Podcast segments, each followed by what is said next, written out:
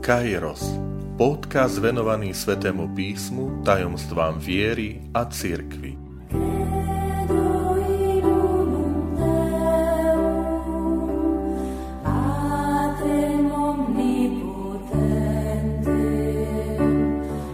Sto časť Bože môj, Bože môj, prečo?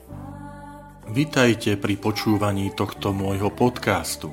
Volám sa František Trstenský, som katolický kňaz, farár v Kežmarku a prednášam sväté písmo na Teologickom inštitúte v Spišskom podhradí.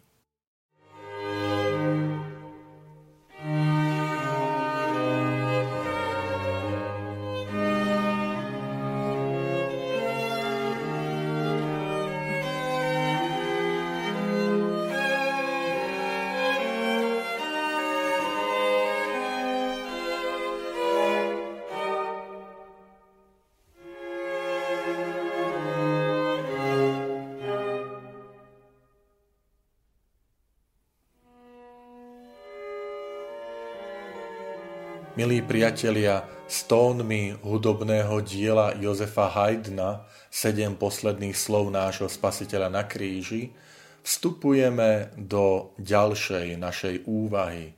Tentokrát to bude veta Ježiša Krista. Bože môj, Bože môj, prečo si ma opustil? A aj hudba, ktorú stále máme v pozadí, je práve úrivkom z tejto časti, ktorú Jozef Haydn skomponoval na námet tejto vety Krista z kríža pre španielské mesto Cadiz v roku 1785. Pre znalcov geografie len pripomeniem, že toto mesto leží blízko hraníc s Portugalskom, a taktiež blízko Gibraltáru.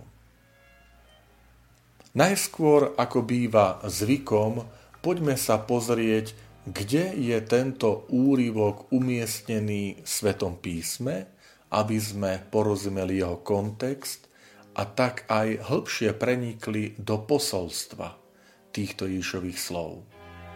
Prečítam teda úryvok z 27. kapitoly Evanília podľa Matúša, je to 45. a 46. verš. Od 12. hodiny nastala tma po celej zemi až do 3. hodiny popoludní. Okolo 3. hodiny zvolal Ježiš mocným hlasom. Eli, Eli, lema sabaktáni, čo znamená Bože môj, Bože môj, prečo si ma opustil? Milí priatelia, zdôrazním, že túto vetu Ježiša Krista na kríži zachytili dvaja evangelisti. Je to evangelista Matúš a Marek a títo dvaja evangelisti neuvádzajú žiadnu inú vetu Ježiša Krista na kríži. Len toto jedno zvolanie, ktoré je citáciou starozákonného žalmu 22. Pre porozumenie aj Ježišovho tohto výkriku, zvolania, je dôležité, aby sme sa pozreli na ten žalm 22, ktorý skutočne v osobe Ježiša Krista a najmä e, v tých posledných okamihoch na kríži sa stal rozhodujúcim textom starozákonným, ktorý sa aplikuje, ktorý Ježiš aplikuje na vlastné poslanie. Žalm 22 začína výkrikom, začína zvolaním plným bolesti, utrpenia. Začína slovami Bože môj, Bože môj, prečo si ma opustil? Slová môjho náreku sú ďaleko od toho, kto by ma zachránil. Bože môj, volám vodne a nečuješ. Volám v noci a nenachádzam pokoja. Vysmívajú sa mi všetci, čo ma vidia. Vykrúcajú ústa potriasajú hlavou. Úfal v pána, nech ho vyslobodí, nech ho zachráni, ak ho má rád. A potom ďalej hovorí, podnebie mi vysyká ako črepiny a jazyk sa mi lepí k hrtanu. do prachu smrti ma odvádzaš. Prebodli mi ruky a nohy, môžem si spočítať všetky svoje kosti. Delia si moje šaty a o môj odev háču los. Milí priatelia, keď čítame tieto slova Žalmu 22, tak vidíme, s akou nástojčivosťou sa naplnili v osobe Ježiša Krista. Ale ak na úvod zaznievajú slova bolesti, utrpenia, samoty, je potrebné, aby sme tento žalm dočítali do konca. Pretože žalmista zrazu zmení tón a povie v závere žalmu Tebe patrí moja chvála vo veľkom zhromaždení. Svoje sľuby splním pre tvárou tých, čo sa boja pána. Pána budú spomínať a k nemu sa obrátia všetky zemské končiny. Pánovo je kráľovstvo, on panuje nad národmi. Moja duša bude pre neho žiť. Jemu bude slúžiť moje potomstvo. Milí bratia a sestry, milí priatelia, toto je neraz kresťanský pohľad, alebo pohľad veriaceho človeka.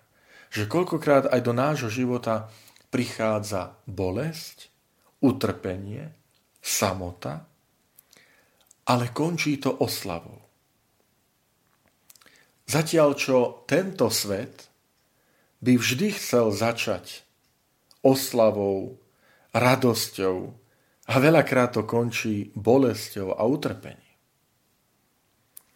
Zvláštnosťou tohto úrivku, tejto vety je, že evangelista zachytil slova Ježiša Krista aj v hebrejčine. Ježiš na kríži sa nemodlí v aramejčine, čo bola hovorová reč, čo by sme aj predpokladali. Ľudia medzi sebou bežne v času Ježiša Krista rozprávali po aramejsky. Ale hovorí jazykom biblickým, hovorí jazykom, v ktorom sa v synagóge čítal starý zákon, hebrejčina. A niektoré časti sú v aramejčine, samozrejme ako je kniha, časti knihy proroka Daniela a Ester ale tu je hebrečina Eli, Eli, môj Bože, môj Bože, lema sabakani, prečo si ma opustil? To znamená, evangelista dáva dôraz aj na ten hebrejský text, že chce, aby tam bol zachytený a potom uvádza preklad, samozrejme v tom čase v gréčtine, tak ako boli napísané evanelia. A my sa k tomu výroku ešte vrátime, že prečo tej hebrečine je dôležité.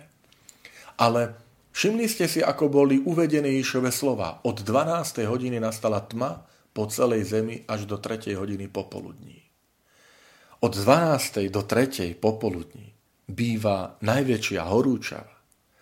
Býva najviac slnka. Preto aj odborníci radia, aby sme v tom čase neboli príliš na slnku, pretože to žiarenie je až, až škodlivé tou, tou, tým žiarením. A teraz tu máme zrazu úplne niečo iné.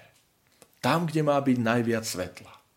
Tam, kde má byť najviac toho, toho žiarenia, zrazu je tma, je temnota.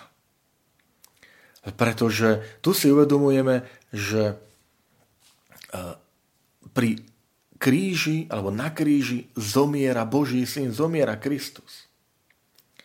Akoby celé stvorenstvo bolo poprevracané. Lebo na štvrtý deň stvorenia, ako to hovorí kniha Genesis, bolo stvorené slnko, mesiac, hviezdy. Slnko, aby svietilo vodne.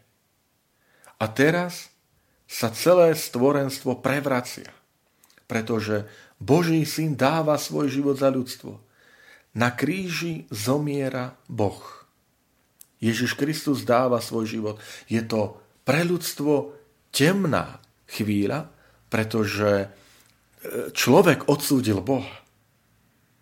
Boh vchádza do temnoty nášho života. A môžeme sa spýtať, čo je tou temnotou v živote človeka? Čo myslíte? Niekto povie, choroba. Keď príde, keď udrie nevyliečiteľná choroba. Alebo keď príde smrť, utrpenie najbližších. Že to sú tie najväčšie temnoty, krízy, ktoré život e, človek prežíva. Prekvapím vás možno, ale nie je to tak. najťažšie sú existenciálne otázky. Prečo som tu? Aký má zmysel môjho života? Viete, keď príde aj utrpenie do života človeka a človek vie, aký je zmysel života, netvrdím, že to hravo pre, prejde, neprejde hravo, ale to utrpenie má význam, má zmysel. Ale ak človek aj zažíva chvíle pekné, ak sa mu v živote darí, nič ho to neoslobodzuje od otázky, od ťažoby sa pýtať, prečo som tu. Aký má zmysel môj život. A jeden z najväčších strachov, obáv, ktorú človek prežíva, nie je strach, obáva pred utrpením, ale strach z opustenosti. Strach zo samoty. A tu zaznieva veta Ježiša Krista. Bože môj, Bože môj, prečo si ma opustil? Nie bolesť, nie nevyliečiteľná choroba, ale strach, že zostaneme opustení. Strach, že zostaneme ponechaní sami na seba. Jedna z kľúčových existenciálnych otázok. A v tejto chvíli sa môžeme pozrieť, čo robí Ježiš Kristus berie na seba aj tento strach opustenosti. Berie na seba aj túto existenciálnu krízu človeka, samotu. Odsúdenie na smrť. Odsúdenie na opustenosť na kríži. Ježiš Kristus je uprostred, alebo vstupuje do, stre, do stredu toj, toho strachu a úzkosti človeka zo samoty, z opustenosti.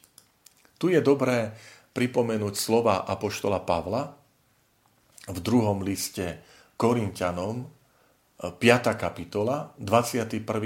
verš hovorí také prekvapujúce slova Apoštol Pavol. Toho, ktorý nepoznal hriech, Boh za nás urobil hriechom, aby sme sa v ňom stali Božou spravodlivosťou. Boh robí vlastného syna hriechom. Rozumieme to. Tu nie je, že že on sa previnil. Ale že Ježiš Kristus sa nechal zaradiť medzi zločincov, zaradiť medzi spodinu. Ten, ktorý hovorí, ja a otec sme jedno. Ten, ktorý hovorí, že ja nikdy nie som sám, lebo otec je so mnou. Rozumiete, je tej istej božskej prirodzenosti s otcom. Čiže on nie je sám. Ja a otec sme jedno. Čiže z tohto hľadiska Ježiš nemôže byť bez otca ale teraz ako človek prežíva úplnú situáciu človeka. Odsudzenie človeka od Boha. Čo to znamená, keď sa človek vzdialil od Boha? Nie sme schopní do hĺbky precítiť, čo to znamená. To je slova Ježiša Krista, pretože, milí priatelia, my sme navyknutí žiť bez Boha táto spoločnosť. Mladí povedia, že sa nudia v kostole. Mladí povedia, že sa nudia pri modlitbe alebo nudia pri adorácii. Jazyk církvy je pre mnohých cudzí. Ježiš Kristus prichádza do tejto totálnej osamotenosti, tohto odsudzenia človeka a prichádza tam z tej úplnej, totálnej jednoty s Otcom. Preto, aby zobral na seba toto odsudzenie človeka. On, ktorý nie je hriechom, ktorý nepoznal hriech, Boh ho urobil hriechom. Čiže môžeme povedať, tieto slová Krista na kríži znamenajú, že Kristus vstúpil tam, kde nie je svetlo, kde je len temnota sveta a úplné odsudzenie. My môžeme povedať, že čo to je najväčšie odsudzenie pre človeka? Čo je najväčšou stratou človeka? Nemať Boha v srdci. Keď aj ten dnešný človek povie, ja pána Boha nepotrebujem. Ja sa zaobídem aj bez Boha. To znamená úplné odsudzenie. A Ježiš Kristus zomiera, obetuje svoj život na kríži, aby zobral na seba tento hriech ľudstva. Toto úplné odsudzenie. A najlepším spôsobom, ako to vyjadriť, Ježiš sa rozhodol, že to vyjadrí slovami Žálmu 22. Slovami žalmu, ktorý, hovorím, že inšpirovaný Duchom Svetým. Žalmista nepíše len ako človek, ale on píše vedený Duchom Svetým. To sú Božie slova, ktoré vnúkol, vnúkol písateľovi. Ale poďme sa pozrieť, ako som slúbil. Čo to znamená, keď Ježiš Kristus hovorí Eli, Eli, lema sabaktáni. V prvom rade Ježiš hovorí, Boh to nie je nejaký cudzí.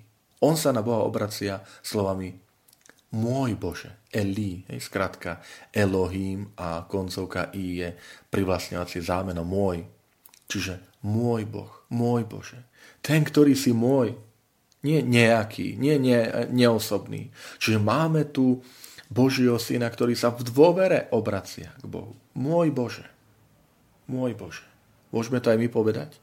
Môžeme aj povedať, že Bože, Ty nie si neosobný Boh, Ty nie si nejaký, Ty si môj Boh. Ty si môj Boh. A potom to slovíčko prečo si ma opustil. Milí priatelia, ponúknem vám úplne iný optiku, možno ako sme boli doteraz navyknutí. Pretože v našom tom preklade a v našom význame slovíčka prečo e, je to možno len taká veta, že a prečo, čiže z akého dôvodu by som toto mal podstúpiť, prečo ma to postihlo a tak ďalej. V hebrejčine e, toto slovo prečo znie lema. Lema v skutočnosti sú dve slova. Prvé je e, predložka le, to znamená v preklade ku, smerom ku niečomu. A slovo ma znamená čo, vec. Čo je to? poznáte mnohí slovíčko e, v starom zákon, že man hu, lebo ma znamená čo a hu ono, čo je to. Keď sa pýtajú Izraeliti, e, keď idú púšťou a majú chlieb a pýtajú sa, čo je to. Man hu, lebo ma znamená čo, hu, on, to, táto vec, ukazovacie zámeno. A takto dostáva aj názov ten chlieb, že to je manna. Manna. A teraz keď si rozoberieme to slovičko lema. Prečo? Čiže smerom k čomu? To je otázka nie, že prečo sa to stalo, povedz mi, vysvetli mi. Ale je to otázka, ktorá sa pýta po zmysle. K čomu ma vedieš, Bože? Kde ma tým chceš priviesť, by sme mohli povedať. Čiže môj Bože, môj Bože, k čomu, k akému zámeru, s akým cieľom, s akým zámerom ma opúšťaš. Čím ma tým všetkým, čím prechádzam, chceš previesť. A preto evangelista nechal text v hebrejčine. Lebo tam to zaznieva. Môj Bože, k čomu, k akému cieľu ma tým vedieš? Kde ma vedie život? Milí priatelia, toto je otázka aj pre nás. Tie slova Ježa Krista na kríži sú nádherné v tom, že môžu byť že aj tým, ako sa inak pozerať na život, ako sa inak pozerať na utrpenie a bolesť, keď príde do života. Nie prečo ma to postihlo, prečo si to dopustil, ale akým smerom ma Bože vedieš. K čomu, prečo, čiže k čomu, k akej veci ma toto má, má priviesť. A toto robí Ježiš. A teraz naša odpoveď? Je tam odpoveď, že k čomu ma to má priviesť? Samozrejme, o pár riadkov ďalej čítame, Boh skriesil Ježiša z mŕtvych. Čiže na Ježišovu otázku k synovi, ktorý sa obracia žalmom 22, žalmom slovami svetopisa, že môj Bože, ty si môj otec, ja a otec sme jedno, k čomu ma touto opustenosťou chceš priviesť? Čo to znamená? Že ja vstupujem do tej tmy ľudstva, do, tej, do toho odsudzenia ľudstva voči Bohu. A odpoveď je skriesenie. Cez utrpenie, cez bolesť, Otec vedie syna k osláveniu, k skrieseniu. A tam je cesta, ktorú Ježiš ukazuje aj pre nás. Ježišova smrť na kríži je cestou ku skrieseniu, lebo to je cesta vykúpenia pre človeka v našej, našej odsudzenosti v našom vzdialení od Boha. Keď do nášho života prichádza temnota, tma, tak Ježiš je tu, ktorý povie, prešiel som tým, prešiel som touto opustenosťou totálnou, aby som ťa priviedol k Otcovi. Aby ti aj môj Otec, aj tebe dal skriese. Aby ťa oslávil. A to je veľká nádej pre nás veriacich, milí priatelia.